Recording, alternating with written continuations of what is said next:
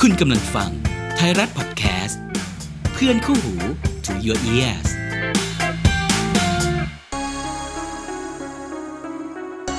คุณกำลังฟัง Extra Time Podcast เพราะเรื่องราวของโลกฟุตบอลไม่ได้จบภายใน 90 นาที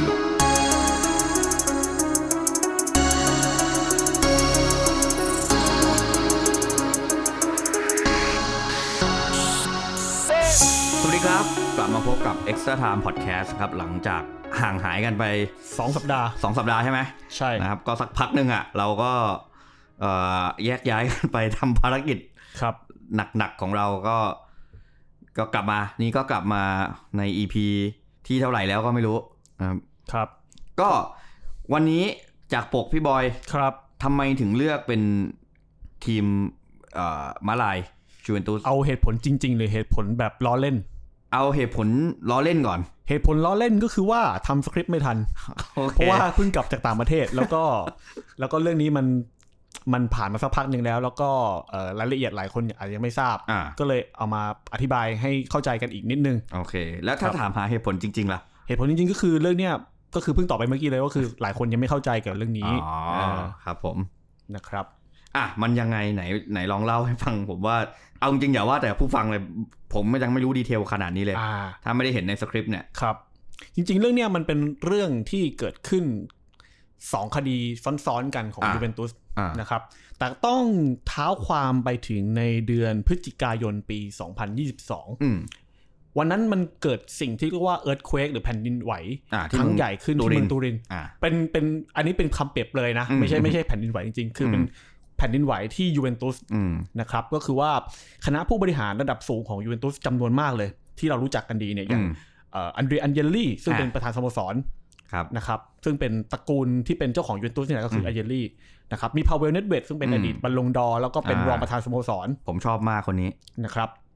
เฟเดริโกเครูบินีซึ่งเป็นผู้บริหารระดับสูงเหมือนกันนะครับ อืม มาริซิโออาริวาเบเน่ซึ่งอันนี้เคยมาจากพวกเกี่ยวกับพวกเฟอร์รารี่ก็ก็โดก็อยู่ในกลุ่มนี้เหมือนกันนะครับแล้วก็เปาโรการิมปาตี้ อืม นะครับกลุ่มเนี้ยคือประกาศทยอยลาออกไม่ไม่ใช่จะใช้คำว่าทยอยคงไม่ถูกก็คือทยอยเอ่อลาออกพร้อมกันรวด อ่า เดียวเลย ทั้งแพ็ค ทั้งแพ็คนะครับไอการประกาศลาออกเนี่ยในช่วงเดือนพฤศจิกายนเนี่ยมันดูเหมือนเป็นเรื่องที่น่าตื่นตะลึงนะครับ เพราะว่าตัวของอันเดรอันเยลลี่เนี่ย อืม เป็นคนที่น่าสนใจมาก ๆ เพราะว่าเขาบริหารยูเวนตุสในช่วงที่ยูเวนตุสเพิ่งเลื่อนชั้นกลับมาจากเซเรบีในสภาพที่แบบลุ่มๆดอนๆอ่ะ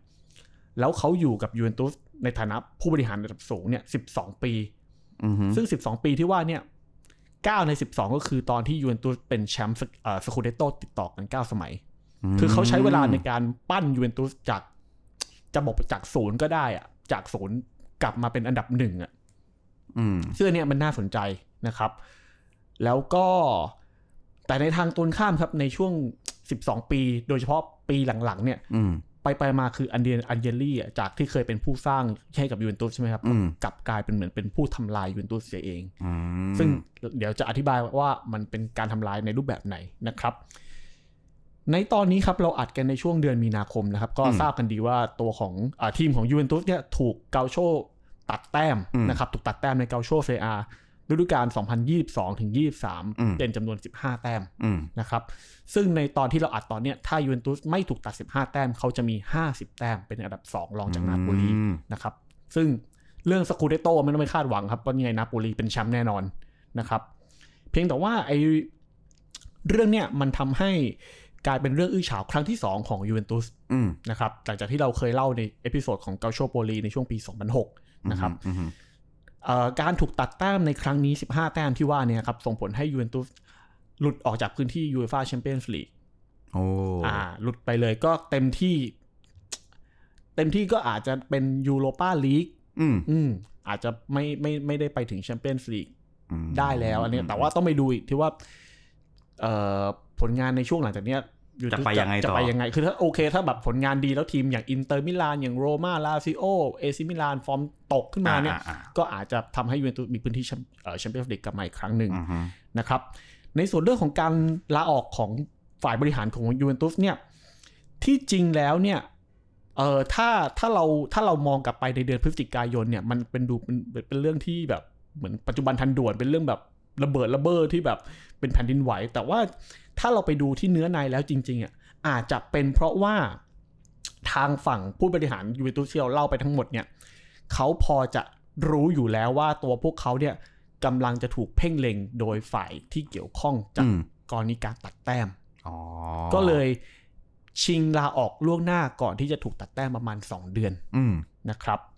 อันนี้เป็นเป็นการคาดเดานะ อืม คือเรื่องของเรื่องครับต้องบอกว่ายูเวนตุสเนี่ยในช่วงปี 2021 จริงๆ ต้องบอก 2020 ก็ได้ อืม ยูเวนตุสเนี่ยถูกเพ่งเล็งอย่างมากในเรื่องของการซื้อขายนักเตะ อืม อืมนะครับ คือจริง ๆ ต้องบอกว่ายูเวนตุสไม่ได้เป็นทีมเดียวที่ถูกเพ่งเล็งในเรื่องของการซื้อขาย อืม แต่ตามการตรวจสอบเขาบอกว่ามีทีมในอิตาลีเขาไม่ได้บอกว่าเป็นเกาโชเซเรียอาเท่านั้นนะเขาบอกว่ามี 8 ทีมจากในอิตาลีและผู้บริหารอีก 50 คน อืม ถูกตรวจสอบในเรื่องของการเกี่ยวข้องกับการซื้อขายหรือการ อืม ทำบัญชีที่ผิดปกติ อืม นะครับ แต่ว่าหนึ่งใน 8 ที่ว่าเนี่ยที่ค่อนข้างชัดเจนก็คือมีนาโปลี อืม โดยที่นาโปลีเนี่ยเอ่อไปเกี่ยวข้องกับดีลการซื้อตัววิกเตอร์โอชิเมนจากลิว อืม นะครับมายังนาโปลีในราคา 75 ล้านยูโรในปี 2020 ซึ่ง 2020 คือปีที่มีโควิด อืม คำถามก็คือนาโปลีใช้เงินเยอะขนาดนี้ในช่วงของโควิดจริง ๆ หรือเนี่ยทำให้ อืม เกิดการตั้งคำถามนี้ขึ้นมานะครับ อืม เหมือนที่ผมบอกไปเมื่อกี้ก็คือ เรื่องเนี้ยมันอาจต้องย้อนกลับไปในช่วงปี 2018-19 ช่วงนั้นนะครับ ก็คือว่าจุดเริ่มต้นมันเริ่มมาจากหน่วยงานที่ชื่อว่าโควิซ็อกนะครับซึ่งเป็นเหมือน Watchdog เป็นหน่วยงานเฝ้าระวัง แล้วก็ทำหน้าที่กำกับดูแลอุตสาหกรรมฟุตบอลของอิตาลี อืม นะครับ ได้พบการซื้อขายนักเตะที่ผิดปกติผิดปกติของ 8 ทีมที่ว่า อืม นะครับ แต่โควิซักค่อนข้างจะเพ่งเล็งไปที่ยูเวนตุสเป็นพิเศษนะครับ อืม โควิซักบอกว่าพวกเขาพบการซื้อขายที่มีความน่าเคลือบแคลงสงสัย อืม ของยูเวนตุสมากถึง 62 ครั้ง อืม โดยในหลายๆ ดีลที่เกิดขึ้นเนี่ยครับยูเวนตุสใช้วิธีการแลกเปลี่ยนนักเตะ อืม แล้วเพิ่มเงินส่วนต่าง อ่า คือเอาง่ายๆ คือ คือนักเตะที่ไม่จำเป็นเนี่ย หรืออ ม นักเตะ อ่ะสมมุติว่าเราเล่นเกมอ่ะ พี่ อืม บอย เรา เรามีนักเตะที่ยังไงก็ไม่ได้ลง อืม ไม่ได้ อืม เป็นในการทำทีม ครับ เอาไอ้เนี่ยไป ไปเชิงว่าแลก อ่า และเพิ่มเงิน อะไรประมาณนั้น อ่าโอเค แล้วก็นักเตะบางคนถูกซื้อและถูกขายในราคาที่แพงเกินเหตุ อ่าอ่า อ่ามั มัน มัน มันไม่ มัน มันไม่โปร่งใส มัน อ่ามั มันเฟ้อ ในดีลนี้ยกตัวอย่างคลาสสิกที่เกิดขึ้นก็คือดีลของมิลาเลมปานิชกับอาร์ตูเมโล โอเค อ่าตัวของมิลาเลมปานิชเนี่ยตอนนั้นย้ายจากยูเวนตุสไปบาร์เซโลนาด้วยค่าตัว 60 ล้านยูโร อ่า นะครับแล้วอาร์ตูเมโลซึ่งปัจจุบันอยู่กับลิเวอร์พูลนะ อ่าอ่า ก็ย้ายจากบาร์เซโลนามาอยู่ยูเวนตุส อืม ด้วยราคา 70 ล้านยูโร อ่า คำถามคือในเวลานั้นสองคนนี้ราคาควรจะถึง 60 ล้านกับ 70 ล้านไหม อ่า ถ้ามองในมุมของคนทั่วไป ผมเชื่อว่าทุกคนมองตรงกันว่าไม่มีทาง ยังไม่ถึง ไม่มีทาง ไม่มีทาง ไม่มีทาง แต่โลกของฟุตบอลครับมันเป็นอย่างนี้ก็คือว่ามันเป็นเรื่องของดีมาและสป라이 แต่ถูกต้อง เหมือนที่เราเคยพูดก็คืออย่างกรณีของแจ็คกรีลิช อ่า คือมัน มัน มัน อย่างที่เราพูดประจำว่า อืม ค่าตัวไม่ได้แปลว่าเก่ง ไม่ได้ ใช่ การันตีความเก่ง ใช่ ถูกต้องอย่างแจ็คกรีลิชเนี่ยหนึ่งร้อยล้านปอนด์ถามว่าค่าตัวเนี่ยมันสัมพันธ์กับฝีเท้าไหมไม่ ใหม่ ใหม่ แน่น แต่ อน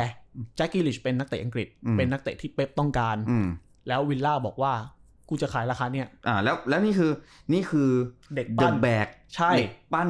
ทุกอย่างของวิลล่าไง ใช่ ถ้าเกิดสมมุติว่าแจ็คกิลิสอยู่ในทีมที่เขาไม่ได้เป็นเด็กปั้นมา อืม ใด ๆ ไม่ได้มีความสัมพันธ์ขนาดนี้ ไม่ ครั ได้ บ เป็นเดอะแบกขนาดนี้ ไม่หนึ่งร้อยล้านแน่นอน ไม่หนึ่งร้อยไม่หนึ่งร้อยล้านแน่นอน โกงราคาไม่ได้ นี่คือโกใช่ง ใช่ โกงได้ ไอคนโกงก็โกงได้ คนซื้อก็ ไอคนก็ซื้อ ยิ ก็ก็จ่ายได้ จ่ายได้ มันก็ เพจราะว่า บ เราต้องไม่ลืมว่าตอนนั้นนะครับ คือตัวของอ่าแมนซิตี้เขาต้องการแฮร์รี่เคน อืม แต่เขาคือเขามีเงิน 100 ล้านปอนด์เนี่ยเพื่อซื้อแฮร์รี่เคนแหละ อืม แต่ว่าสเปอร์ไม่ขาย อืม ด้วยอะไรก็ตามแต่ เขาก็เลยเอาเอาเงินก้อนที่ซื้อแจ็คกิลิชก็ได้ อืม ก็เป็นที่มาที่ ก็เงินมันเหลือ ก็ นะ เงินมันเหลือใช่ครับ อืมนั่นนั่นแหละนั่นแหละ อันนี้คือเรื่องที่เราเราจะพูดถึงว่า ใช่ ไอหกเจ็ดสิบไอหกสิบเจ็ดสิบเนี่ย ไม่ได้เป็น อืม ประเด็นไง เพราะว่าสุดท้ายถ้าเกิดมีคนซื้อมีคนขาย อืม ได้ ก็ไม่ได้ผิดอะไร แต่ว่า อ่า มันดันมีคนที่มองว่าเรื่องนี้เป็นเรื่องผิดปกติ อืม โอเคเราเราเราเข้าใจผมเข้าใจดีทุกคนก็คิดว่าเข้าเข้าใจเหมือนกันว่ามันผิดปกติในเรื่อง อืม ของราคา อืม แต่ว่าโอเคเรื่องเนี้ยมันมันต้องพูดอีกนิดนึงก็คือว่าสหพันธ์ฟุตบอลอิตาลีเนี่ยมองว่าเรื่องเนี้ยมันมีความผิดปกติ อ่า อ่า มี มีคิดได้จันด้าแน่ จึงนำเรื่องนี้เข้าสู่กระบวนการพิจารณาคดีของศาลกีฬาในเดือนเมษายนปี 2021 ๆ เจ๋งมากนะ เรื่องนี้เราถ้าเราลองคิดกันเล่นๆ อื มาก ม มันไม่มีไม่มีมูลอะไรนะเว้ย อืม มันเกิดจากแค่ตั้งข้อสงสัย ใช่ มัน ส่ มี งเข้าพิจารณาได้เลย ความน่าเคลือบแคลงสงสัย เออ อย่างกรณีของโอชิเมนเหมือนกัน อ่า คือเฮ้ย 75 ล้านยูโร อ่าอ่า ในช่วงในช่วงโควิดเนี่ยนะ เฮ้ย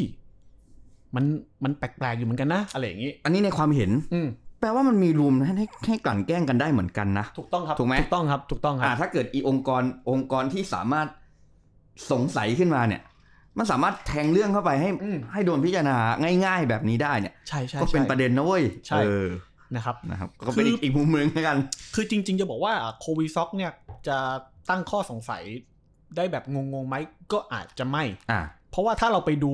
การซื้อตัวที่ผมบอกว่ามันเป็น 62 ดีลเนี่ย อืม มันมีดีลที่แปลกๆเยอะเหมือนกันนะ อันนี้ถ้าแบบมองอย่างเป็นกลางให้กับโควิซ็อกก็คือว่า เออ มันมีดีลการสลับขั้วอีกครั้งหนึ่งระหว่างดานิโล อืม จากแมนซิตี้ อืม มายูเวนตุสในราคา 37 ล้านยูโร อืม แล้วทางฝั่งแมนซิตี้ได้ตัวชูอัลคันเซโลจากยูเวนตุสมาแมนซิตี้ในราคา 65 ล้านยูโร โอเค โอเค อ่ะเห็นไหมแล้วยิ่งตอนเนี้ยเราก็รู้กันดีว่าแมนซิตี้กำลังถูกพรีเมียร์ลีกเอ่อทิม อืม ทิม โด ก็ น คือ ทิมอยู่ เรื่องของการการตกเกี่ยวกับเรื่องของบัญชีทางการเงินที่ผิดปกติ อืม อ่าซึ่งอันเนี้ยมันเกี่ยวข้องกันหรือเปล่าก็ไม่แน่ อ่า ยัง อา ไม่ จจะ ชัวร์ เกี่ยวอาจจะเกี่ยวก็ได้นะครับ อันนี้เป็นเมื่อกี้เป็นดีลเรื่องของนักเตะที่มีชื่อใช่ไหมครับคราวเนี้ยมันจะมีดีลที่นักเตะโนเนมที่ยูเวนตุสไปซื้อเหมือนกันก็คือว่า มันมีนักเตะที่ชื่อว่าปาโบโมเรโนอันนี้ของยูเวนตุสนะครับ มีการสลับขั้วกับนักเตะที่ชื่อว่าเฟเดริกกอเรอาของแมนซิตี้ อืม อีกแล้ว อืม เอออ ม ในราคาที่ต่างฝ่ายต่างเสียค่าใช้จ่าย 10 ล้านยูโรเท่ากัน อ่า ส่วนต่างมันเอ๊ะมันพอ เท่า ดี เท่า ไป กัน เออ ซึ่งจริง ๆ อันเนี้ยมันก็คือการเลี่ยง financial fair play รูปแบบหนึ่ง า คือของเชลซีคือเลี่ยงจากการต่อสัญญาระยะยาว แต่ อืม อันเนี่ยเลี่ยงจากการซื้อการขาย อืม อ่า ไม่แต่ว่า อันนี้ อันนี้ อันนี้ อืม กดเบรกตรงนี้ก่อนนะ อืม เรารู้สึกว่า การสลับขั้วแบบเนี้ย อืม มันเหมือนโอเค มันเหมือนตั้งใจ มันตรงใจอยู่แล้ มัน ว จงใจมันจงใจ แต่สิ่งที่เห็นคือ มันไม่ได้ตลกถึงขั้นว่าตัวผู้เล่นมัน อืม มันให้กันไม่ได้นี่ คือมัน อืม แทนกันได้นะ หมายถึ อื ง ม ว่า ถ้าถ้าถ้ามองในอีกอีกอีกอีกอีกเบอร์สเปกทีฟหนึ่งอะ อืม มันก็คือการแลกตัวกัน ใช่ จ ใช่ ริงๆ ไม่ใช่เหรอ เพราะว่านักเตะมันก็ใช้งานได้ทั้ แต่ ง ทำ คู่ ไมทำไมทำไมถึงไม่ใช้เป็นดีลแรกตัวล่ะทำไมเป็นดีลซื้อแล้วจ่าย อ่า อ่า นั่นน่ะนั่นน่ะคือประเด็นแหละ อ่า ถูกไหม อันเนี้ยคือดีลซื้อแล้วจ่ายอ่ะ อืม เพื่อที่จะเอามาบาลานซ์กับ financial fair play แน่นอน อ๋อโอเค แน่นอน จริงๆมันแลกตัวได้จ่ายส่วนต่างได้ แต่ นี่ แรกส่วนแต่ถ้าแลกตัวหนึ่งต่อหนึ่งอ่ะมันมันแทบจะเอามาใช้ในเรื่องของ financial fair play ได้ยากคือเต็มที่ได้ได้แค่เรื่องค่าเหนื่อยอ่ะ อ่าโอเค แต่อันเนี้ยได้ค่าตัวไง อ่า ตามกฎ นี่ยนี่คือสิ่ง amortization เลยนะ อ่า นี่คือสิ่งที่ที่ที่ที่ต้องต้องคิดคิดกันต่อไปนะ ใช่ แล้วประเด็นคือตอนเนี้ยไม่ว่าจะเป็นปาโบโมเรโนหรือเฟลิกกอเรอาก็ยังไม่ได้แจ้งเกิดนะ อืม ไม่ได้แจ้งเกิด ออ ในทีมชุดใหญ่นะ อ่าอ่าก็จริง อ่าคือผมไม่แน่คือผมยังไม่ได้ไปดูต่อแต่แต่เท่าที่เท่าที่ดูเซเรียอาหรือดูพรีเมียร์ลีกมาสองคนเนี่ยแทบจะไม่มีชื่อเสียงนะ อืม แต่ อือื มีค่าตัวสิบล้านยูโรนะ อ่าแต่แต่แต่ถ้าเกิดเรามองถึง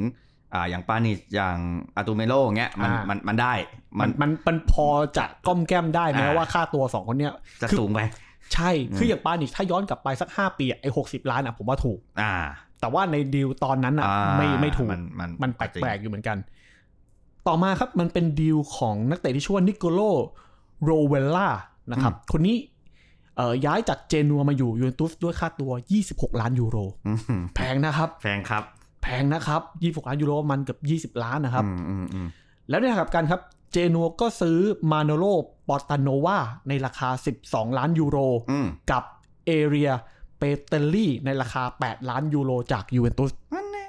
เห็นไหมมันจะมีส่วนต่างที่แบบไอ้ สองทีมเนี่ยมันจะดิว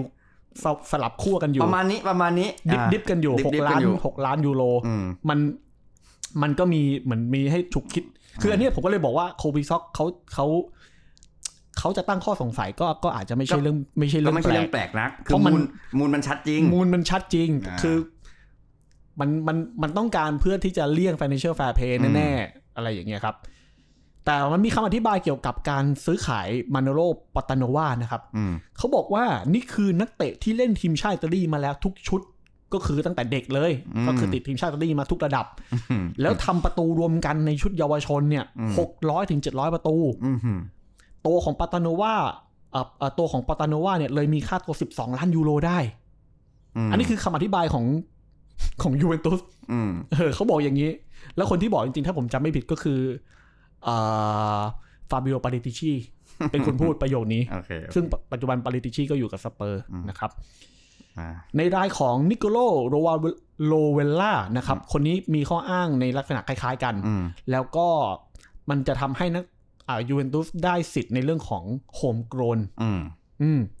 ก็คือเป็นการซื้ออนาคตโดยยูเวนตุสโดยที่จ่ายไปเนี่ยนะครับแพงๆ26 26 ล้านยูโรอะไรเงี้ย อืมอืม แต่ปัจจุบันผมก็ยังไม่เห็นว่านิโคโลโรเวลล่าแจ้งเกิดในยูเวนตุสนะ อืม นะครับ เพียงแต่ว่าในเรื่องนี้ครับ การสืบสวนที่แทงเรื่องไปถึงถึงชั้นศาลเนี่ย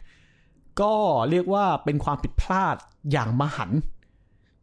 ของสมาพันธ์ฟุตบอลอิตาลี อืม นะครับ เพราะว่าเอกสารที่ผมบอกเรื่องของค่าตัวมาทั้งหมดเนี่ย ทางสหพันธ์ฟุตบอลอิตาลีเนี่ยเขาใช้หลักฐานจากเว็บไซต์ transfermarkt.com อืม เป็นตัวเลขอ้างอิง ผมต้องบอกงี้ครับว่า Transfermarkt เนี่ย มันเป็นเว็บไซต์ที่ที่จะบอกเออเรื่องของข้อมูลนักเตะ แล้วก็เรื่องของค่าตัวประเมินของนักเตะคนนั้น เช่นเ e ียวเดเมซี่ในปีตอนนี้วัยเฉียดเฉียดสี่สิบมีค่าตัวประเมินอยู่ที่ 50 ล้านยูโร อืม แต่ตัวเลขเนี่ย มันไม่ใช่ตัวเลขที่เปเชเคาะ อืม เช่นเดียวกันครับ เว็บไซต์ Transfermarkt มันไม่สามารถนำมาอ้างอิงใด ๆ ได้ เนื่องจากการตั้งค่าตัวบนเว็บไซต์ของ Transfermarkt ทั้งหมดเนะครับ อืม มันเกิดขึ้นโดยผู้ใช้งานหรือชุมชนคอมมูนิตี้ผู้ใช้งานของเว็บไซต์เอง อืม ดังนั้นแล้วมันไม่สามารถที่จะมาอ้างอิงราคานี้ได้ อืม เพราะฉะนั้นแล้ว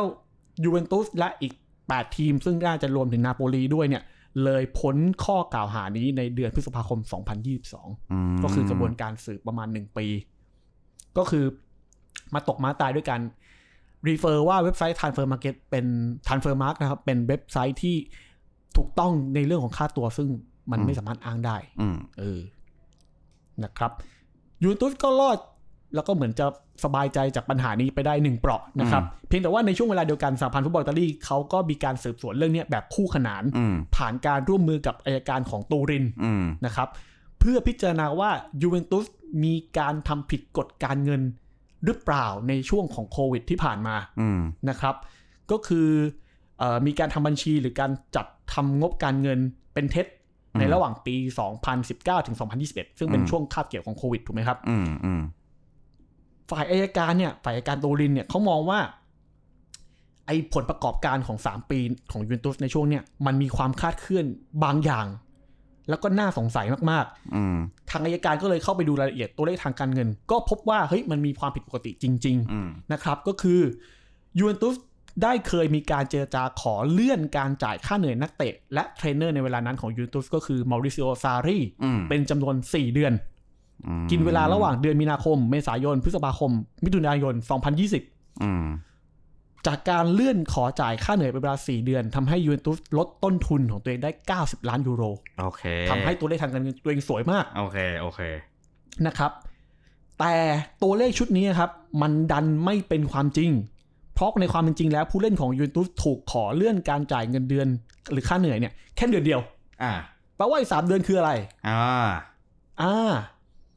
แล้วคราวเนี้ยมันปัญหามันตามมาเป็นลูกโซ่ครับยูเวนตุสเนี่ยไม่ใช่แค่สโมสรฟุตบอลธรรมดา อืม แต่พวกเขาเป็นบริษัทที่อยู่ในตลาดหลักทรัพย์ที่มีชื่อว่า Euronext ของเมืองมิลาน โอเค ไปใหญ่แล้วครับ ไปใหญ่ครับ โกโซบิกครับ โก ข โซ องจ บิ ริ ก ง ครับ พูดง่ายๆก็คือตอนเนี้ยูเวนตุสน่าจะ มีความผิดเขาเรียกอะไรอะตกแต่งบัญชีอะอืม อืม ซึ่งนั่นแหละครับ มันมันก็เลยเป็นปัญหาดอกที่สองที่ยูเวนตุสโดนในช่วงคู่ขนาน จากการรอดคดีแรก แต่ว่ามันมีคดีที่สองโผล่ขึ้นมา ซึ่งในความหมายในความหมายคือ ทีมฟุตบอลเนี่ย โดนโดนเอ่อสมาพันธ์ฟุตบอลของอิตาลีอะ อืม ตรวจสอบเล่นอยู่ สองแบบสองคดีคู่กัน อ่า และ อ่า อีอีอีบริษัทยูโรเน็กเนี่ย ก็จะโดนอีก ไม่ไม่ยูโรนี่คือเหมือนตลาดหลักทรัพย์ อ่า อ่าใช่ใช่แต่หมายความว่า เอ่อยูโรเน็กเนี่ยก็เล่นก็จ้องจะเล่นคุณเหมือนกัน ก็คือจริงๆ เพ คน ราะมัน ที่เล่น เป็นบ เป็ ริ น ษัท อายการ ในตลาด ตูดิน หลักทรัพย์อ่า อ่าซึ่งเขาก็ส่งหลักคือคือเขาก็เป็นกรอตอ่ะครับก็ อ่า เขาก็ อ่า เขาก็คงเห็นความผิดปกติ อ่า แล้วแหละว่าเฮ้ยยูเวนตุสที่เป็นบริษัทอ่าบริษัทในตลาดหลักทรัพย์ อ่า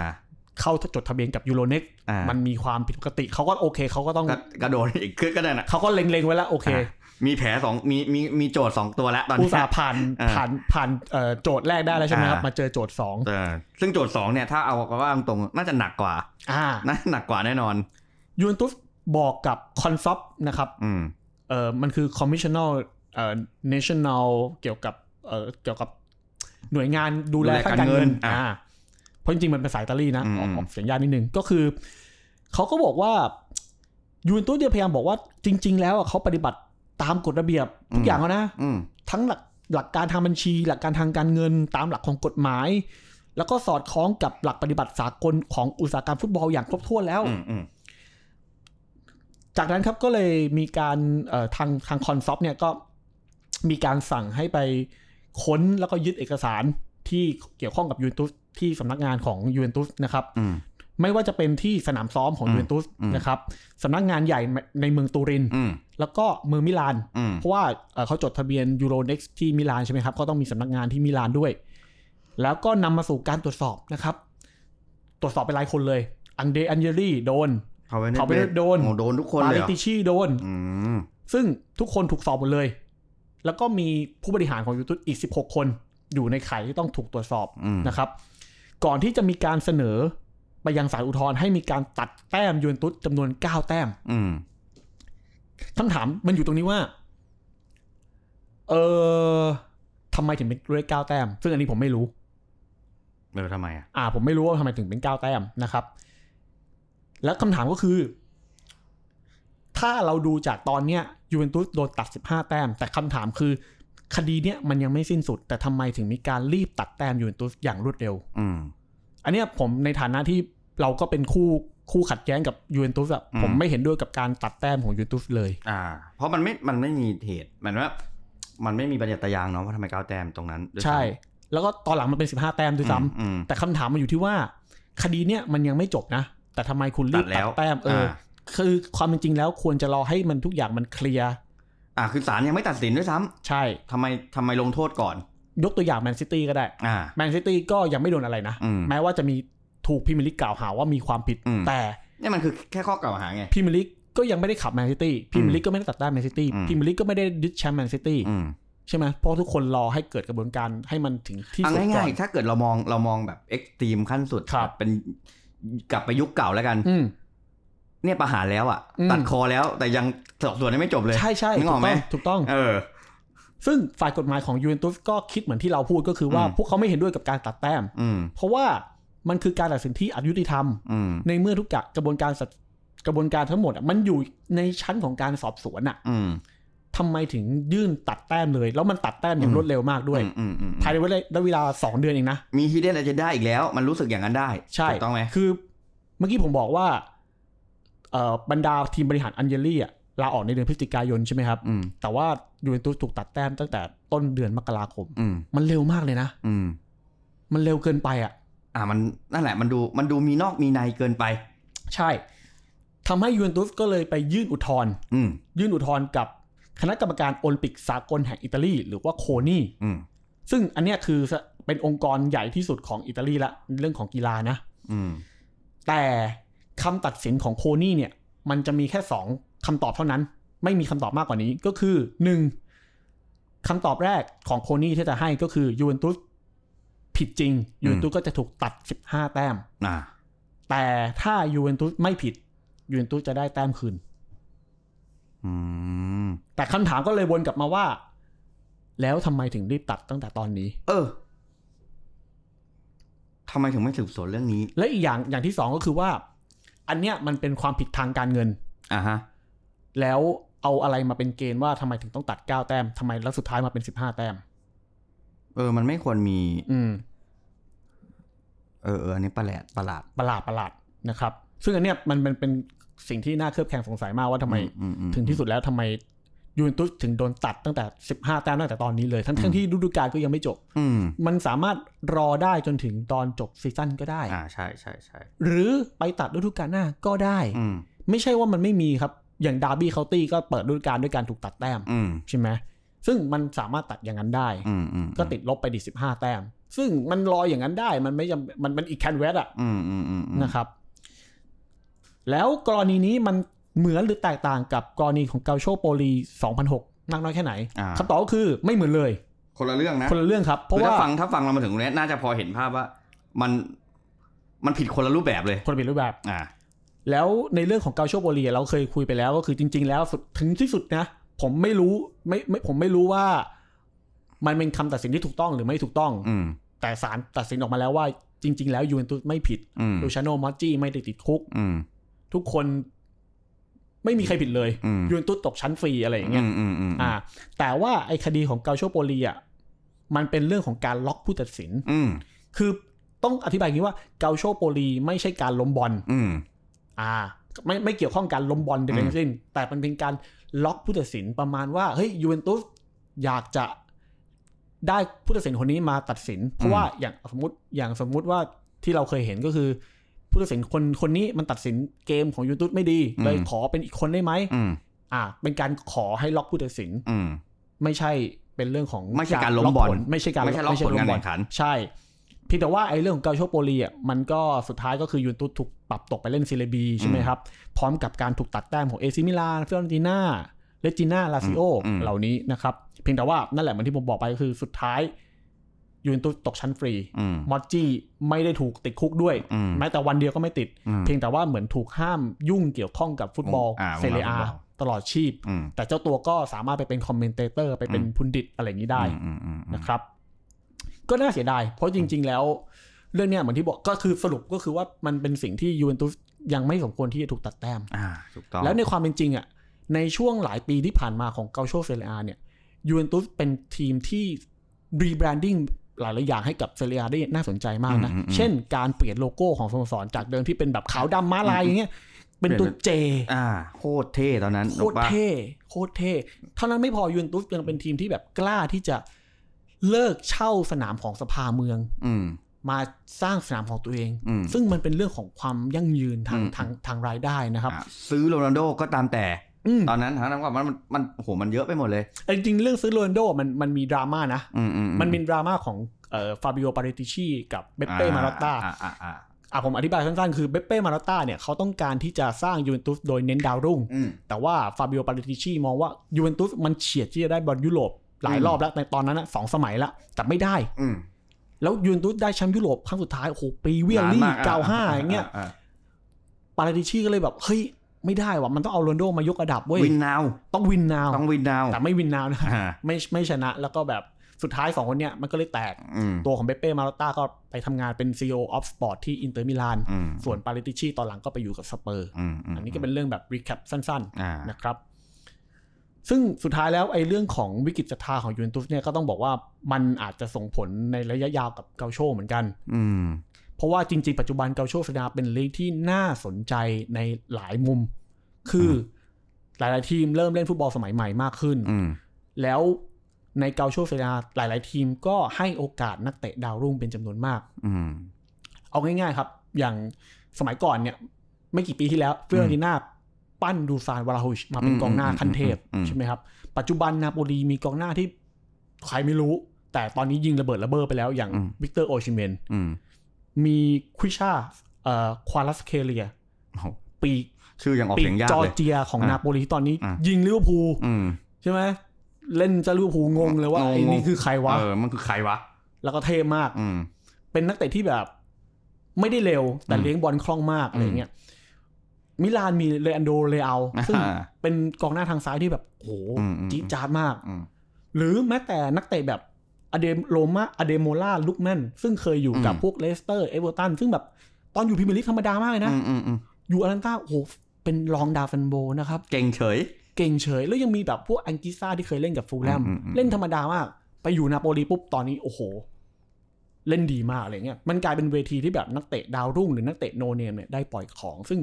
ผมก็ไม่รู้ว่าในอนาคต อันใกล้หรืออันไกลเนี่ยไอ้ อืม เรื่องที่เกิดขึ้นกับยูเวนตุสเนี่ยมันจะส่งผลต่อ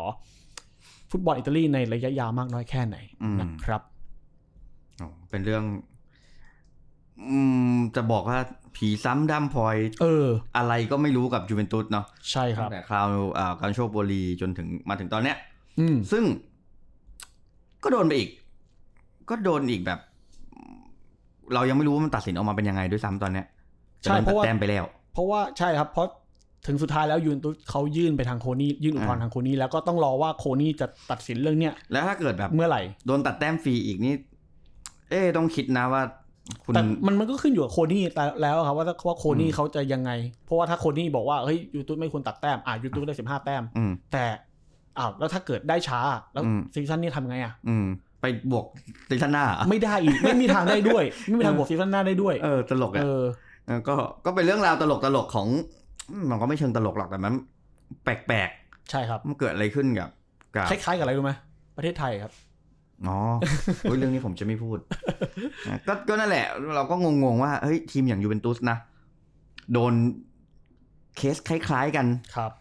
มาสองครั้งสองคราแล้ว มันก็แปลกอยู่เหมือนกันว่า ใช่ สำหรับเอ่อทีมระดับนี้แล้วก็ลีกขนาดนี้ ครับ ครับก็อ่ะวันนี้ก็เป็นเรื่องราวที่ เออน่าแปลกใจอยู่เหมือนกันสำหรับ ครับ สำหรับเอ่อลีกอย่างอิตาลีซึ่งซึ่งพี่บอยน่าจะแคล่วคล่องอยู่นะเพราะเพราะดูลีกนี้อยู่เป็นเป็นประจ ใช่ครับ ำนะครับ ก็มาลุ้นกันว่าสุดท้ายเอ่อสภาโอลิมปิกโคนี่เนี่ยนะค ครั รับบ จะตัดสินว่าจูเวนตุสจะได้แต้มคืนมาหรือเปล่า ถ้าเป็นผมผมเชียร์ให้คืนแต้ม อืมคืนแต้มคืนแต้ม คืนแต้ม เพราะว่าตอนนี้ยังไม่ผิดเลยด้วยซ้ำ ใช่ ตามตัดสินไม่ได้นะก็ คือถามว่าผิดไหมผมว่าผิดทางการเงินแน่ อ่า แต่ว่าผิดยังไงไม่รู้ ๆอ่า อ่า ยังตัดยังตัดสินไม่จบ แต่ตัดแต้มแล้ว ใช่ ซึ่งอันเนี้ยไม่เห็นด้วย ไม่เห็นด้วย ผมว่าก็หลาย ๆ คนคงคิดคล้าย ๆ กัน ก็ต้องมานั่งอ่าลุ้นกันต่อไปว่าทีมอย่างจูเวนตุสจะเป็นยังไงต่อนะครับ ผมก็เอาใจช่วยเหมือนกัน ครับ แต่จูเวนตุสก็เป็นทีมหนึ่งที่อ่าน่าเชียร์แล้วกันในใน ใช่ อิตาลีนะครับ ก็อ่าว่ากันไป ครับ สำหรับ EP นี้นะครับก็ EP ต่อไปเป็นเรื่องของผู้หลักผู้ใหญ่คนไหนนะ สปอยได้เลยไหม สปอยได้เลย เป็นนักเตะที่ค่าตัวแพงที่สุดของเกาะอังกฤษตอนนี้ เฮ้ยทำเป็นเล่น จริง อันนี้พูดได้เพราะว่าทำสคริปต์เสร็จแล้ว อ่านี่ เพราะว่า ขิงเฉย ใช่เพราะว่าเดี๋ยวผมจะต้องบินไป เออไปอีกแล้ว ไปอีกแล้ว ไปอีกแล้ว แล้วก็บินแบบสองสัปดาห์ติดกันด้วย อืม ก็เลยรีบทำสคริปต์อันนี้ แล้วก็เผื่อว่าจะได้อัดล่วงหน้าหรือว่าอัดทางออนไลน์อะไรก็ว่าไปอีกเรื่องหนึ่ง โอเค เพราะฉะนั้นมีไม่กี่คนแล้วก็เดาไม่ยาก เผลอๆเดาได้แล้วด้วย เดาด้วยนะครับเพราะว่าเพราะใบแล้วชัดว่านักเตะที่ค่าตัวแพงที่สุดของกองกีตอนนี้คือใครก็ ใช่ คนนี้แหละครับ ใช่ บอกชื่อเลยยังได้ว่าชื่อเอนโซเฟรนันเดส อ่ะถูก เศร้าจัง อืมเป็นโซฟานาเดสนะครับ ที่ ฮะ ลิเวอร์พูลก็พลาด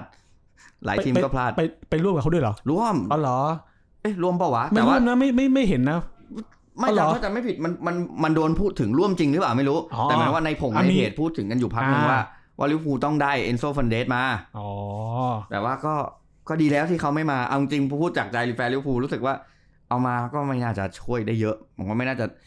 อยู่เชลซีตอนนี้ก็ยังช่วยอะไรใครได้นะ ใช่ใช่คือคือที่ไอ้คำว่าช่วยได้ไม่เยอะคือรู้สึกว่าเขาไม่ได้เล่นวิธีการเล่นแบบแบบที่ลิเวอร์พูลเล่น อืมอืมอืม อืมก็เลยรู้สึกว่า ดีแล้วที่ไม่ได้มา เพราะรู้สึกว่าจะเอามาก็คงดับ ซึ่งตอนนี้ก็ไปดับ คำถาม เชลซี คือจริง ๆอ่ะมันจบตั้งแต่ค่าตัวแล้ว อ่าใช่ เป็นไปไม่ได้ เป็นไม่ได้เลย เป็นไม่ได้นะครับ ก็ก็เป็นเรื่องอ่าของลิเวอร์พูลอาจจะเป็นไปได้ถ้าเกิดได้เขาเรียกอะไรนะ เจ้าของทีมคนใหม่ซึ่งตอนนี้ไม่มีแล้ว ซึ่งก็ไม่ทัน ไม่ทันแล้วด้วย เออผมรู้เหตุผลนะนี่อันนี้แซวเล่นๆผมแซวไปในอีกรายการหนึ่งแล้ว อืม เออลิเวอร์พูลเนี่ย ที่เขาไม่ต้องการเอ่อเจ้าของคนใหม่เนี่ อื ย ม เพราะอะไรพี่บอยรู้ไหม ไม่รู้ เขาไม่ต้องการคนรวยเศรษฐีน้ำมันจากซาองซาอุเขาไม่ต้องการ เขาไม่ต้องการกาตาร์นะ เขาต้องการอะไรรู้ไหม เขาต้องการอะไรครับ ทำไมเขาถึงไม่ต้องการรู้ไหม เออ เขามีบ่อน้ำมันอยู่ทางแบ็คขวาอยู่แล้ว อ๋อ เขารวยกว่าเยอะ นะครับ อู้ใบขวาที่ชื่อยาวๆนะ ช่วงนี้เป็นบ่อชัดเจน แฟนลิเวอร์พูลอย่าอย่ามาเกลียดผมนะ ผม ผมว่าทุกคนคงคิดเหมือนกันช่วงเนี้ยไม่รู้เป็นอะไรก็ไม่รู้ บ่อเหลือเกินพ่อเอ้ย ครับ โถแต่มันดูว่าจะกลับมาได้ไหม เออกลับมาเถอะกลับมาสักทีเถอะ ครับอ่ะนั่นแหละครับ ก็มาลุ้นกันว่า EP หน้าเอ่อเราจะพูดในแง่มุมไหนของเอนโซฟ r ร์นันเดส ครับ นะครับ ว่าโอ้มาเล่นกับเชลซีแล้วเป็นยังไง ครับ ต้องมาลุ้นทุกคนน่าจะเห็นฟอร์มกันอยู่ ชอบนะชอบนะ อืม เพราะวันที่เราคุยกันใน EP ฟุตบอลโลกอะ อ่า ผมผมบอกว่าคนเนี้ยผมชอบมาก อืม แล้วก็โอ้โหตอนนี้ก็ นั่นแหละ โด่งดังระเบิดระเบ้อแล้วฮะ นั่นแหละครับ ก็ว่ากันไปนะครับ ก็ฝากติดตามพวกเราเหมือนเดิมแล้วกันทุกวันเสาร์บ่ายสองโมง ครับ โดยประมาณนะครับ ทางช่องทางต่างๆ ของไทยรัฐพอดแคสต์นะไม่ว่าจะเป็น Podbean Spotify Apple Podcast Google Podcast รวมถึง YouTube นะครับ ก็มีเซอร์วิสทุกช่องทางตามที่ทุกคนถนัดเลยนะครับ ก็ยังไง EP นี้ก็ฝากไปก่อนกับจูเวนตุสนะครับทีมดังจากเมืองตูริน ครับ นะครับ EP หน้าเรามาคุยถึงเรื่องนักเตะ คนใหม่ล่าสุดของพรีเมียร์ลีกที่ค่าตัว แพงเหลือเกิน แพงเหลือเกินนะครับ อย่างเอนโซฟ r นเดส EP นี้ล่ำลากันไปก่อน สวัสดีครับผม สวัสดีครับ